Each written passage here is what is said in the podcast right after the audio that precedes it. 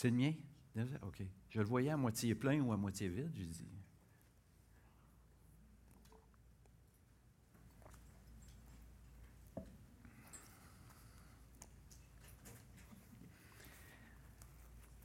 Alors bonjour euh, à vous tous.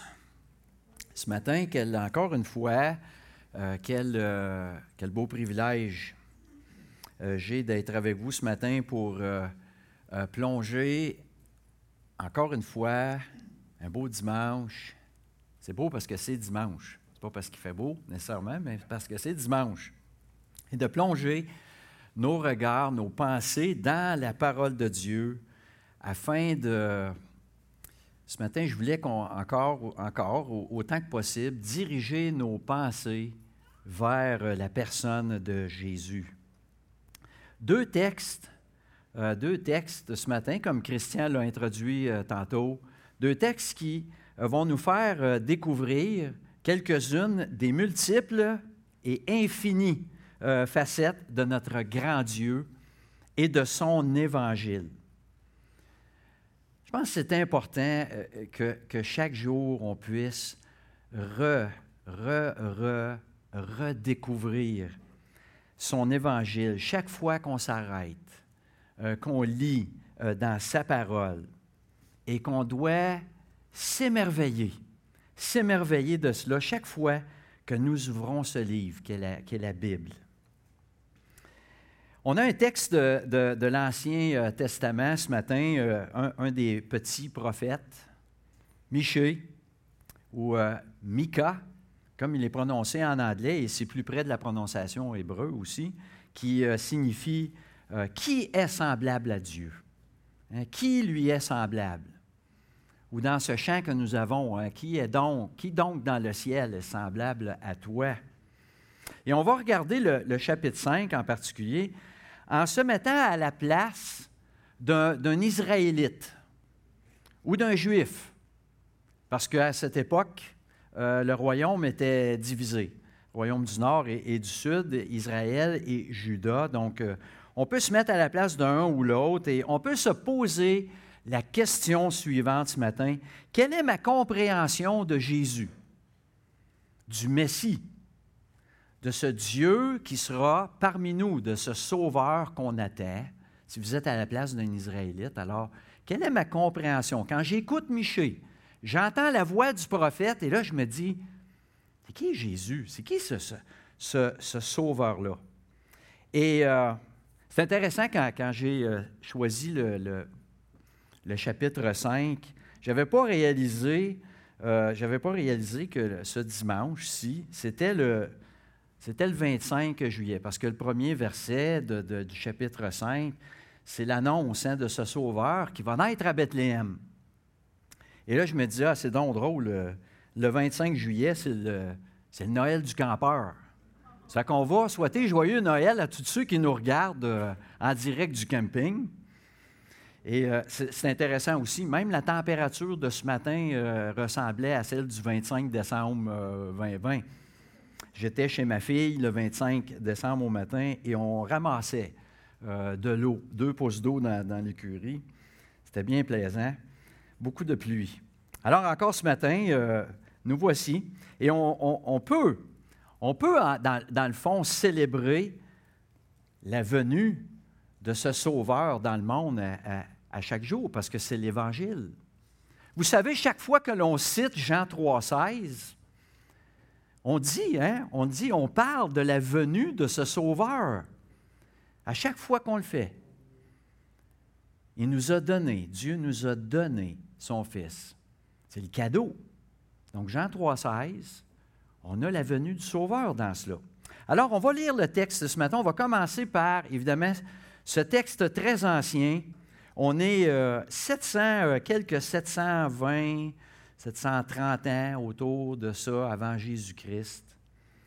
Et voilà ce, prophète qui vient s'adresser euh, aux, dirigeants, aux dirigeants d'Israël. Il y a quelque chose de grandiose à leur dire. Et on va le regarder ce matin ensemble. Alors, et toi, Bethléem, Ephrata, petite entre les milliers de Judas. De toi sortira pour moi celui qui dominera sur Israël et dont l'origine remonte aux temps anciens, au jour de l'éternité. C'est pourquoi il les livrera jusqu'au temps où enfantera celle qui doit enfanter, et le reste de ses frères reviendra auprès des enfants d'Israël. Il se présentera et il gouvernera avec la force de l'Éternel, avec la majesté du nom de l'Éternel, son Dieu. Ils auront une demeure assurée, car il sera glorifié jusqu'aux extrémités de la terre. C'est lui qui ramènera la paix. Lorsque l'Assyrien viendra dans notre pays et qu'il pénétrera dans nos palais, nous ferons lever contre lui sept pasteurs et huit princes du peuple. Ils feront avec l'épée leur pâture du pays d'Assyrie et du pays de Nimrod au-dedans de ses portes. Il nous délivrera ainsi de l'Assyrien lorsqu'il viendra dans notre pays et qu'il pénétrera sur notre territoire. Le reste de Jacob sera au milieu des peuples nombreux comme une rosée qui vient de l'Éternel, comme des gouttes d'eau sur l'herbe. Elles ne comptent pas sur l'homme, elles ne dépendent pas des enfants des hommes. Le reste de Jacob sera parmi les nations au milieu des peuples nombreux, comme un lion parmi les bêtes de la forêt, comme un lionceau parmi les troupeaux de brebis. Lorsqu'il passe, il faut les déchirer et personne ne délivre. Que ta main se lève sur tes adversaires et que tous tes ennemis soient exterminés. En ce jour-là, dit l'Éternel, j'exterminerai du milieu de toi tes chevaux et je détruirai tes chars. J'exterminerai les villes de ton pays et je renverserai toutes tes forteresses. J'exterminerai de ta main les enchantements, et tu n'auras plus de magicien. J'exterminerai du milieu de toi des idoles, tes idoles et tes statues, et tu ne te prosterneras plus devant l'ouvrage de tes mains. J'exterminerai du milieu de toi tes idoles d'Astarté, et je détruirai tes villes. J'exercerai ma vengeance avec colère, avec fureur, sur les nations qui n'ont pas écouté. Du passage. Alors je reviens à la question. Je suis un juif en, 720 et qu'est-ce que représente euh, Jésus pour moi? Je sais premièrement que dans ce texte, il est revêtu de l'humanité.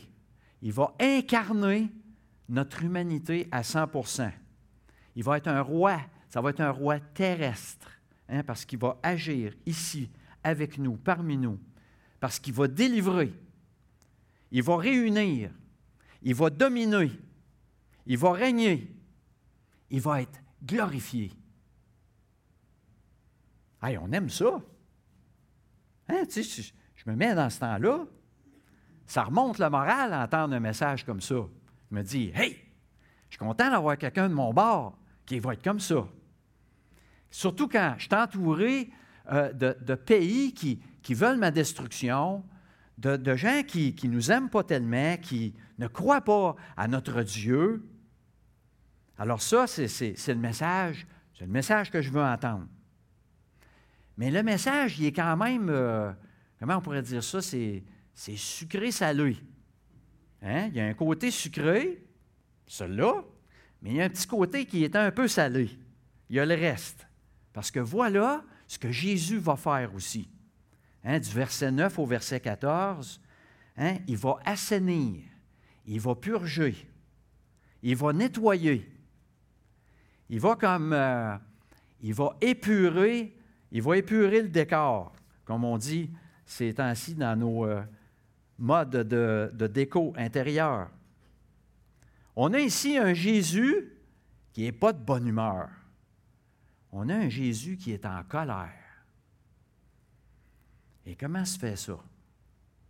Comment se fait ça qui est en colère? Voyons. Écoute, il a mis un peuple en place. Et puis là, tout d'un coup, euh, écoute, je vais venir, puis je vais, je vais vous protéger, je vais anéantir vos ennemis. Mais un instant, vous allez passer au tordeur, vous aussi. J'aime pas ça, ce que vous faites non plus.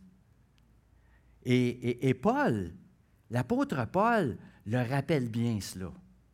Il le rappelle lorsqu'il parle de ce Sauveur, lorsqu'il parle de ce Dieu aux chrétiens qui sont à Rome, dans son premier chapitre de l'Épître aux Romains, hein, il le rappelle.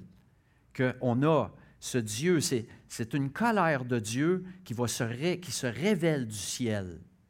Parce qu'il a donné, il a tout mis en place et l'homme ne l'a point glorifié. L'homme ne l'a point reçu. Et sa colère demeure sur l'humanité, comme il a été annoncé par la bouche du prophète Michée. Jésus est en colère. Et on doit être conscient de cela.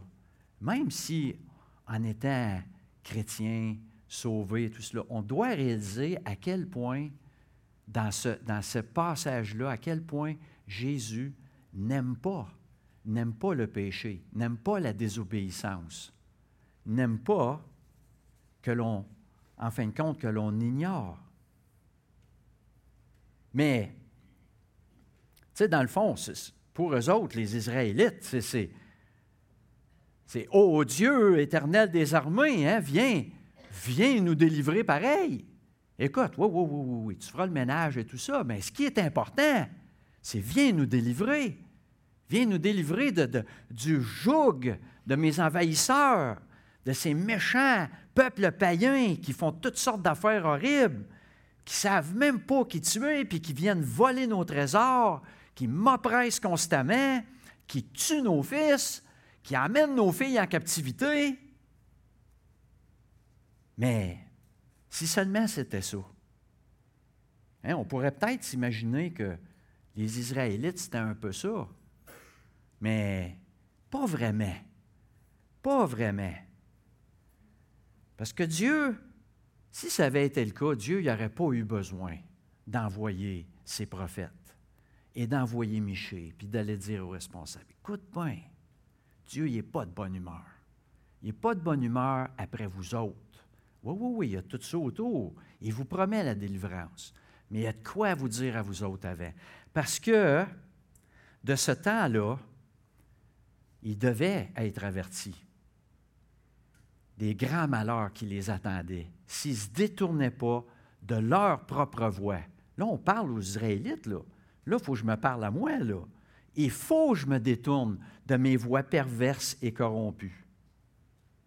Écoute, ça faisait une douzaine de rois jusqu'à Michée. On parle de, des, rois qui ont succédé Salomon. Une douzaine de rois, 200 ans d'histoire, puis les gens ne savaient même plus vers quoi se tourner quand un prophète venait leur parler. Ils avaient abandonné. Ils ne savaient même pas.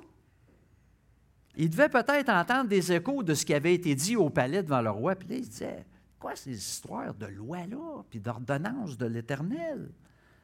Le peuple était dans l'ignorance. Il y a eu certains rois, certains à travers cela, très peu, quelques-uns, qui ont eu des bons réflexes, ou du moins qui avaient un bon entourage, des bons conseillers, pour leur dire Fais du ménage. On n'est pas dans la bonne voie. Et puis là, ben, on faisait un effort. Il y avait comme un effort euh, euh, euh, minimum. On sort les statues, on va détruire les, les, hôtels, les idoles de bois sculptés, on va, mettre les prêtres, les prêtres qui, servent les divinités étrangères, on, va y mettre sur le chômage un petit bout de temps. On va faire du ménage dans Samarie, on fait du ménage dans Jérusalem.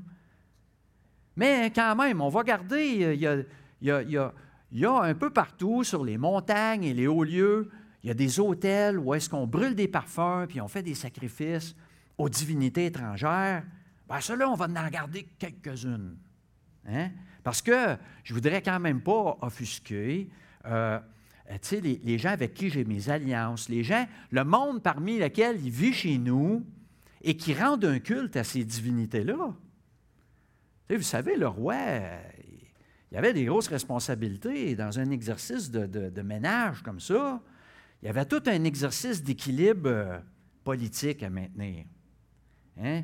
Il, y avait, quand même besoin de maintenir des alliances stratégiques avec ses pays voisins, tu le libre-échange, la diplomatie. On va marier nos princesses avec le prince ou nos princes avec leurs princesses. On va leur faire des cadeaux. On a de l'or en masse. On va acheter la paix on va maintenir une force militaire de dissuasion avec des chars, des chevaux. Si on n'a pas assez, on va faire une alliance, ils vont nous en, nous en prêter. Tout ça pour dire que le roi devait maintenir un régime d'autosuffisance. C'est important, ça. Je dois quand même maintenir mon autonomie, ma souveraineté, et puis, il faut que je mette les moyens en place. Et puis, je me dis, bon, oui, il y a l'Éternel, mais encore, il y a toutes ces autres divinités-là qui peut-être peuvent nous aider. Hein? Et c'est ce qui met Dieu en colère. Dans le fond, le prophète est en train de leur dire, vous faites tout. Vous êtes en train de tout faire ce que Dieu ne veut pas que vous fassiez. Puis là, Dieu dit, ça ne change pas. Ça ne change pas, ça. Il dit, les deux premiers, les deux premiers que j'ai mis dans le jardin d'Éden, dans le paradis terrestre, ils pouvaient tout faire, sauf une affaire. Puis ils ont choisi un mensonge à la place. Ben, peut-être c'était trop simple. Fait que, y aller avec un, un, deuxième essai. Il leur envoie Moïse. Il les sort de la captivité. 400 ans de captivité. Il leur donne 613 lois et règlements. Et puis là, eux autres sont comme Oui, oui, on aime ça, donne-en d'autres. Parle à Moïse, parle-nous pas à nous autres. Mais on va faire ce que tu demandes, il n'y a pas de problème. On rentre en terre promise. Josué est enterré. Une génération plus tard, tout est passé aux oubliettes. On fait d'autres choses. C'est bien plus intéressant ce qui se passe autour. On fait comme eux autres. Du temps passe encore. Troisième essai. Dieu leur élève un roi, David. Il en voulait des rois. Ils en ont choisi un, mais ça a été plus ou moins bien. Mais là, il leur suscite David. Là, David, ça allait être le Make Israel Great Again. Lui va le faire. La ville de David, Jérusalem est fondée. Le premier temple va être construit sous la royauté de son fils Salomon. La gloire d'Israël est à son apogée. Une génération plus tard, encore tout passe aux oubliettes. Israël abandonne les lois et les ordonnances pour les cultes aux divinités païennes. C'est ce qu'on voit un peu sur euh, l'image euh, euh, qui, qui, est une peinture de Jéroboam, qui, euh, faisait, euh, qui avait institué un culte au veau d'or où il y avait des sacrifices. Donc, il y avait un retour, un retour à ce que le peuple faisait au début dans le désert en sortant euh, d'Égypte. Donc, c'est comme un naturel qui revient, qui revient au galop. Et voilà, on est de retour dans ces vieilles traces. Et puis en plus, non seulement ça, mais le royaume est divisé en deux. Entre un fils de, un fils de Salomon puis un de ses serviteurs. La chicane a poigné, et puis ils sont partis, chacun à leur bord, ils ont divisé le royaume en deux. Et voyez ce que les prophètes, dans des temps comme cela, des prophètes, des, simples hommes, parfois des hommes de la campagne, des bergers, reconnus comme des, euh, des porte-paroles de Dieu, devaient aller amener devant le roi. Imaginez de vous présenter devant euh, ces, hommes qui avaient cette importance, et puis là, de, leur dire, écoute, l'Éternel n'est pas content. Et puis, tu vas falloir que tu fasses le ménage. On ne veut pas entendre ça. Et voilà ce que le roi a osé. Euh, le roi euh, a reçu comme message de la part du prophète Osée. Il dit, hein, mon peuple est détruit parce qu'il lui manque la connaissance, hein, l'abandon, l'oubli des lois. Parce que tu as rejeté la connaissance, je te rejetterai et tu seras dépouillé de mon sacerdoce. Puisque tu as oublié la loi de ton Dieu, j'oublierai aussi tes enfants. C'est terrible, ça. Moi, je ne voudrais pas aller faire un message comme ça devant le roi. Il ne m'aimera pas. Puis il y en avait plusieurs qui étaient tués. Ils étaient pourchassés. On peut lire sensiblement le même, la même chose de la part du prophète Ésaïe ou de Jérémie que vous allez périr parce que vous manquez la connaissance des lois de l'Éternel. Et Proverbe 10, 21 qui dit Les lèvres du juste dirigent beaucoup d'hommes, comme vous le faites.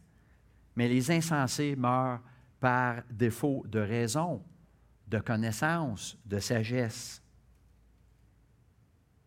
Et là, on est 200 euh, ans plus tard. On n'a pas d'idée de ce que Michel nous parle vraiment et qu'est-ce que ça pourrait être dans mon cas euh, présent ce matin, ce que dit Michel. De ne pas vraiment connaître celui dont le prophète nous parle. Ne même pas avoir une idée. Comme les Israélites. Je ne suis pas trop sûr de quoi il parle avec ses lois et ses ordonnances. Mais s'il y a un Messie et un Jésus dans cela, est-ce que je le vois Jésus? Est-ce que je comprends Jésus? Et si je déclare savoir euh, de qui il parle, est-ce que je comprends vraiment pourquoi il est comme ça? Est-ce que je saisis à quel point la gravité du péché est quelque chose qui, vraiment euh, euh, est, en horreur à Dieu? Et Michée va voir de son vivant l'évasion, l'invasion du royaume du Nord par l'armée assyrienne et la capitulation de Samarie. Il va aussi voir la délivrance de Jérusalem de l'invasion assyrienne, lorsque l'ange de l'Éternel va exterminer plus de 180 000 hommes de guerre en une seule nuit. Et on se dit, ça pourrait, ça pourrait être assez suffisant pour convaincre le peuple à Jérusalem, en Judée, et de, dire, wow, écoute, attends un peu, c'est sérieux là.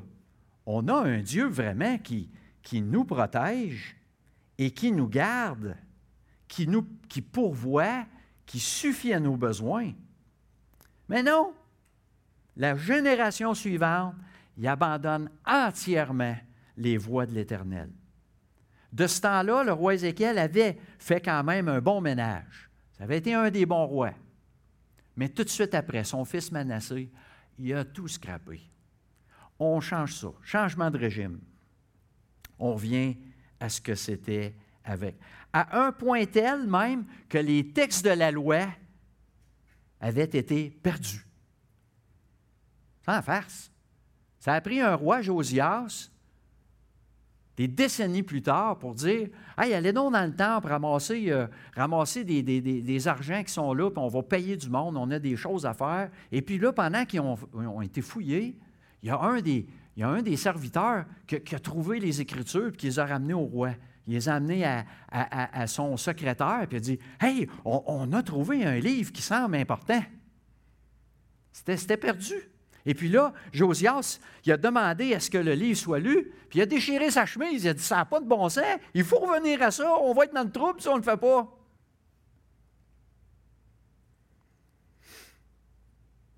Mais ça n'a pas pris long qu'après, d'autres mauvais rois sont revenus. Et Dieu a exercé exactement sa promesse. Il a détruit Jérusalem. Il a envoyé l'armée de Babylone et ont été amenés captifs en Babylonie. Et tel que prévu, 70 ans plus tard, des vagues, sont revenues euh, euh, pour reconstruire sous Zorobabel, sous Esdras, Néhémie, se promettant de ne plus jamais s'éloigner des lois et ordonnances de l'Éternel. Non seulement ce qu'ils avaient reçu de Moïse, mais ils en ont écrit un autre Hein, le Talmud, qui ont mis par-dessus. Ils ont dit on va tellement rajouter de règlements qu'on va être certain de ne pas m'offrir ceux qui sont les plus importants qui sont en dessous. Et ils ont sombré dans la religiosité extrême. 200 ans plus tard, 200 ans plus tard, la prophétie de Michée s'accomplit. Le Messie est là. Il marche parmi son peuple qui est en déroute spirituelle sous le joug de l'Empire romain cette fois-là. Trois années de ministère public, des foules le suivent, les chefs religieux sont jaloux à vouloir sa mort. Lisons notre prochain texte. Jean 19. Alors Pilate prit Jésus et le fit battre de verge. Les soldats tressèrent une couronne d'épines qu'ils posèrent sur sa tête et ils revêtirent d'un manteau de pourpre, puis s'approchant de lui, ils disaient Salut, roi des Juifs. Il lui donnait des soufflets. Pilate sortit de nouveau et dit aux Juifs, Voici, je vous amène dehors, afin que vous sachiez que je ne trouve en lui aucun crime. Jésus sortit donc, portant la couronne d'épines et le manteau de pourpre, et Pilate leur dit, Voici l'homme.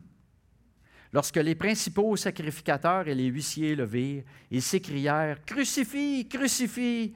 Pilate leur dit, Prenez-le vous-même et crucifiez-le, car moi je ne trouve point de crime en lui. Les Juifs lui répondirent, Nous avons une loi, et selon notre loi, il doit mourir, parce qu'il s'est fait fils de Dieu. Quand Pilate entendit ces paroles, sa frayeur augmenta. Il rentra dans le prétoire et il dit à Jésus, D'où es-tu? Mais Jésus ne lui donna point de réponse. Pilate lui dit, Est-ce à moi que tu ne parles pas? Ne sais-tu pas que j'ai le pouvoir de te crucifier et que j'ai le pouvoir de te relâcher? Jésus répondit, Tu n'aurais sur moi aucun pouvoir s'il ne t'avait été donné d'en haut. C'est pourquoi celui qui me livre à toi commet un plus grand péché. Dès ce moment, Pilate cherchait à le relâcher. Mais les Juifs criaient, Si tu le relâches, tu n'es pas ami de César.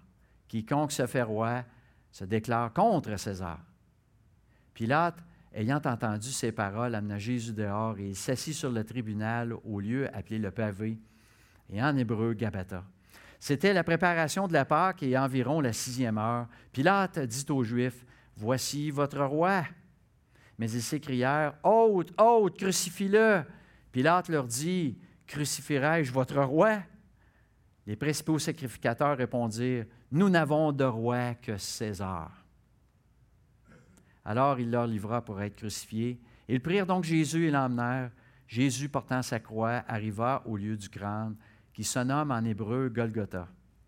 C'est là qu'il fut crucifié, et deux autres avec lui, un de chaque côté, et Jésus au milieu.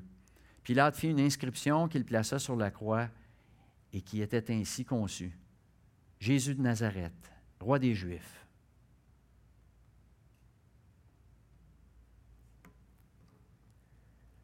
Quelle, euh, quelle ironie, n'est-ce pas, que alors que les autorités, les autorités religieuses de son propre peuple le rejettent et que les soldats romains le proclame dans sa réelle identité, hein, le disant à haute voix. Hein, roi. Il y avait le roi des rois devant eux. Et il n'y avait pas tort de le dire, mais évidemment, c'était de la moquerie. Un roi, un roi trahi, un roi lié, un roi capturé, moqué, malmené, battu, silencieux, résigné à une fin atroce dans les heures qui vont suivre. Posons-nous toujours cette même question-là en se mettant à la place d'un juif. Et je me pose hein, la question. C'est quoi ma compréhension de Jésus maintenant? C'est quoi ma compréhension du Messie? Oui, où est-ce qu'il est, le roi, le roi promis par, euh, par? Celui qui allait gouverner, dominer, diriger, est-ce que je le reconnais? Ce Dieu qui délivre, qui va anéantir les ennemis d'Israël et de Juda, qui va dominer sur toutes les autorités de la terre, qui va régner dans sa gloire. Un roi en colère, qui va faire du vrai ménage. Le Jésus de Michée? Je ne sais pas. Juste se poser cette question-là, nous, nous amène directement à la conclusion que j'ai toujours besoin de comprendre et de redécouvrir l'Évangile. Parce qu'il est là. Il est là aussi. Un Jésus doux, pacifique, obéissant, docile.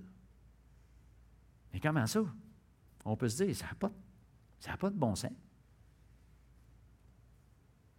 Puis soit dit en passant, le, discours des Juifs devant, devant Pilate n'est pas euh, non plus tellement la route lorsqu'il disait que nous n'avons que de roi que César.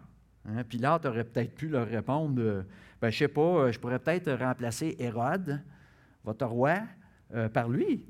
Il me semble que lui, il a petit quelque chose que l'autre n'a pas. Je ne sais pas. Ou euh, même que Pilate aurait pu dire, écoute, regarde, là, euh, je t'ai posé quelques questions, on s'est jasé, mais là, tu, tu, commences à me raconter des choses que je trouve vraiment euh, un peu spéciales ou tu ne veux pas me répondre. Il aurait pu tout simplement demander à un soldat romain, décapite-le, puis on aurait réglé le problème. Mais non. Jésus répond vous savez, à chaque fois, quand on regarde le dialogue qu'il a tenu avec euh, Pilate, qui n'est pas très long, mais quand même, celui qui a tenu avec ses disciples et avec Pilate, il répondait tout le temps en s'appuyant sur la souveraineté de son Père. Il était là pour faire la volonté de son Père. Et c'est lui qui dirige les choses. Ce n'est pas vous autres.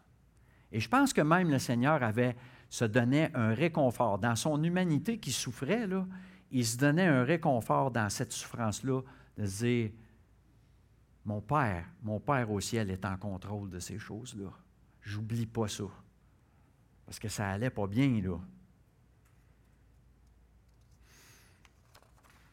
Même Pilate ne pouvait pas dévier Jésus de sa route tracée pour lui. Et on voit que ce n'est pas la première fois que Dieu utilise des puissances païennes pour accomplir ses desseins. Hein, Dieu a envoyé le roi assyrien, Sanchérib, pour conquérir et détruire le royaume du Nord. Il a envoyé Nabuchodonosor, le roi de Babylone, pour conquérir et détruire Juda, Jérusalem. Et voilà que le représentant de César est encore une fois l'instrument du destin. Mais notez la différence. Hein? Auparavant, c'était la colère, hein? c'était la colère de Dieu qui était lancée sur son peuple. Mais maintenant, c'est la colère du peuple qui s'élance sur son Dieu, son Messie, son roi de Michée, comme annoncé par le prophète. L'Évangile en action. L'Évangile en action, mes amis. Dieu nous a tant aimés, tant aimés, même dans notre colère, même dans notre haine, dans notre rejet du Créateur. Dieu n'a rien fait de tout ça. C'est arrivé de même. Jésus fait et subit ce qu'on mérite tous. Et je dois constamment comprendre que je mérite cette colère-là. Même si je sais que je suis sauvé, je dois comprendre que cette colère-là, je la méritais. Parce que Jésus déteste le péché. Nos cœurs sont comme Israël et Judas. On n'est pas mieux qu'eux autres. Je dis ça parce que souvent, je me, je, me surprends moi-même quand, je lis le parcours euh, du peuple d'Israël. Euh, et là, je me dis, hey, ils font dur pas à peu près.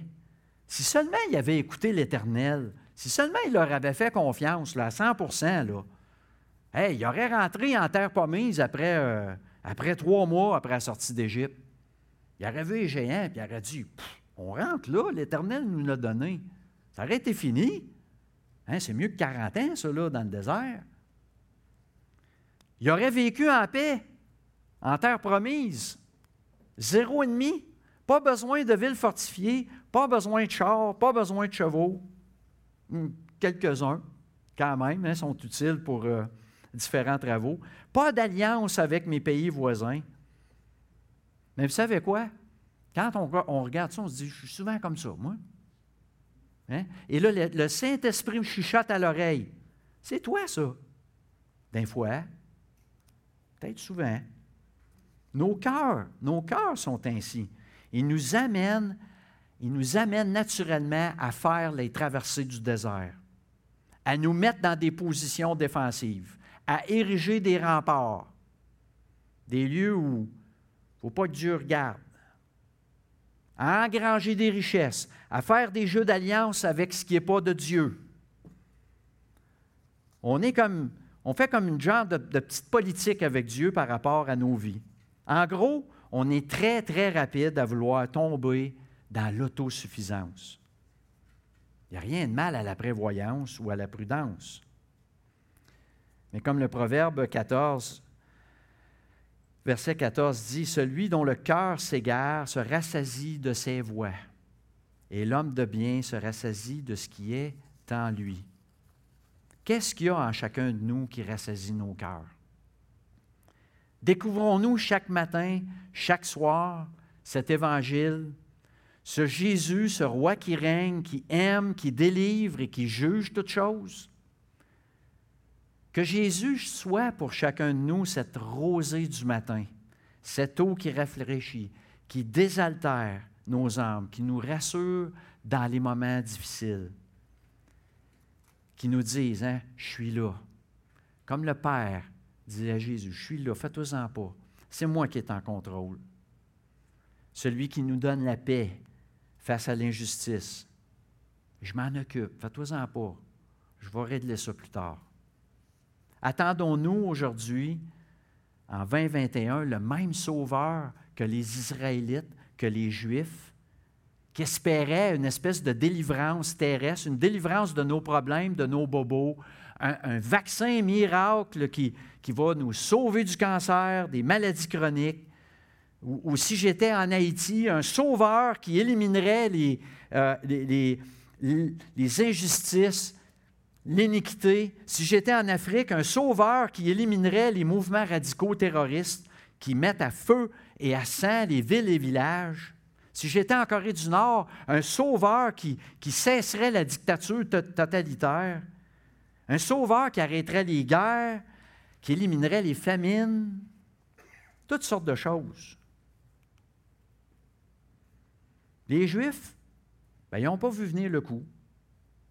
Ils ne l'ont pas vu venir, par manque de connaissances. Et il y avait ces deux hommes qui avaient passé la fin de semaine à, Jérusalem. Ce n'était pas une belle fin de semaine. Ils s'en retournaient à la maison sur le chemin d'Emmaüs et ils rencontrent euh, cet homme.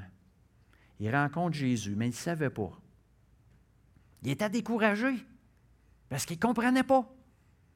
Il avait peut-être sondé les Écritures, il avait entendu parler de ce roi-là annoncé par Michée, mais là, c'était comme, là, là, à la fin de semaine, euh, ce c'est pas ça qui s'est passé. On est, vraiment, on est vraiment triste, on est abattu. Et voici ce que Jésus leur dit. Hein? Ô homme sans intelligence, dont le cœur est lent à croire, tout ce qu'ont dit les prophètes, ne fallait-il pas que le Christ souffrit ces choses et qu'il entra dans sa gloire? Et commençant par Moïse et par tous les prophètes, il leur expliqua dans toutes les Écritures ce qui le concernait. Il devait savoir. N'est-ce pas ce que les prophètes disaient? la perdition, si, vous ne savez pas, si vous ne savez pas, vous êtes en danger. Et voilà ce qui est annoncé. C'est extraordinaire, pareil, hein, que tous les croyants du monde, tous ceux qui croient, tous ceux qui sont assis ici et qui croient, on m'a passé par cet étroit passage où on a été forcé de réaliser, hein, par rapport à notre, notre vie, notre intelligence est totalement défaillante à l'égard de ce que Jésus a fait à ce tribunal-là devant Pilate et ce qu'il a fait à la croix, à la, crucifixion c'est par l'action de son esprit en chacun de nous qu'on en est venu à cette compréhension-là et d'en être sauvé. Par la parole. On a entendu la parole et c'est celle-là qui nous a transformés. Comme, comme ça a transformé ces deux hommes-là. Le Seigneur leur a amené ces paroles de vérité qui a ouvert leur esprit. Oh, là, on comprend. Peu importe l'étape ou la saison de votre vie dans laquelle vous êtes présentement, vous avez besoin de ce sauveur à l'égard du plus grand problème auquel fait face l'être humain, et c'est sa mort. Même si vous vivez la santé, le succès, le bonheur, vous avez une voiture électrique, un gros REER, tout ça va s'arrêter un moment donné. Une mort dans laquelle seulement Jésus pourra dire j'ai pris ta place au banc des accusés. Pour tous les chefs d'accusation que tu reçois, j'ai subi la peine que tu méritais pour tous les verdicts de culpabilité, parce que je t'aime, parce que je veux t'avoir avec moi pour l'éternité. Je n'ai pas résisté à mon arrestation. Je n'ai pas rétorqué aux fausses accusations. Et j'ai resté cloué au bois pour toi, parce que je t'aime. Demande pardon à Dieu et accepte son Fils, son unique, qu'il t'offre gratuitement. Je vais terminer avec cette histoire euh, qui euh, a toujours, certains d'entre vous la connaissez bien, et quelle belle illustration de cette grâce par rapport à cette colère qu'on doit subir. Et c'est l'histoire de, ce, de, cette tribu ancienne où euh, le, chef, le chef de la tribu était reconnu pour être très, très rigide, très, très droit dans, dans ses, dans ses jugements et dans ses, dans ses ordres. Et à un moment donné, euh, il, y a, eu une grosse fête d'organiser et on avait, euh, on avait apporté des nourritures, des nourritures importantes. Et la nourriture a été volée. Il y a quelqu'un qui a volé la nourriture. Et le chef, le chef était furieux. Il était en colère. Et il a dit qu'on attrape le voleur. Ça va être 50 coups de fouet. Et ça, c'était le décret. C'est ça qui allait arriver. Et puis quelques jours ont passé, et puis euh, quelques-uns de ces gardes sont dit, on a attrapé le voleur-chef. Mais là, les gars avaient l'air un peu piteux. Il a dit, ouais, il dit, amenez-le, réunissez le village. Il découvre que le voleur, c'était sa mère, de 83 ans. Elle allait certainement mourir des 50 coups de fouet. Parce que là, c'était le décret. Il fallait que ça se fasse. Il fallait que l'exécution de la peine se fasse. Et sa réputation est en jeu, lui-là. C'est comme cela. Alors, par amour pour sa mère, le chef a enlevé son manteau, parce que là, il était attaché au poteau. Hein, il était prêt, le bourreau était prêt à partir. Il est allé, puis il a enveloppé sa mère. Complètement. Puis là, il a dit, exécutez la sentence. C'est lui qui a reçu les 50 coups de fouet. Parce qu'il voulait protéger sa mère. La sentence a été exécutée et il a pris sa place. Voilà ce que Jésus a fait pour nous, chers amis. Une colère qui s'exécute par amour pour nous. Soyez bénis.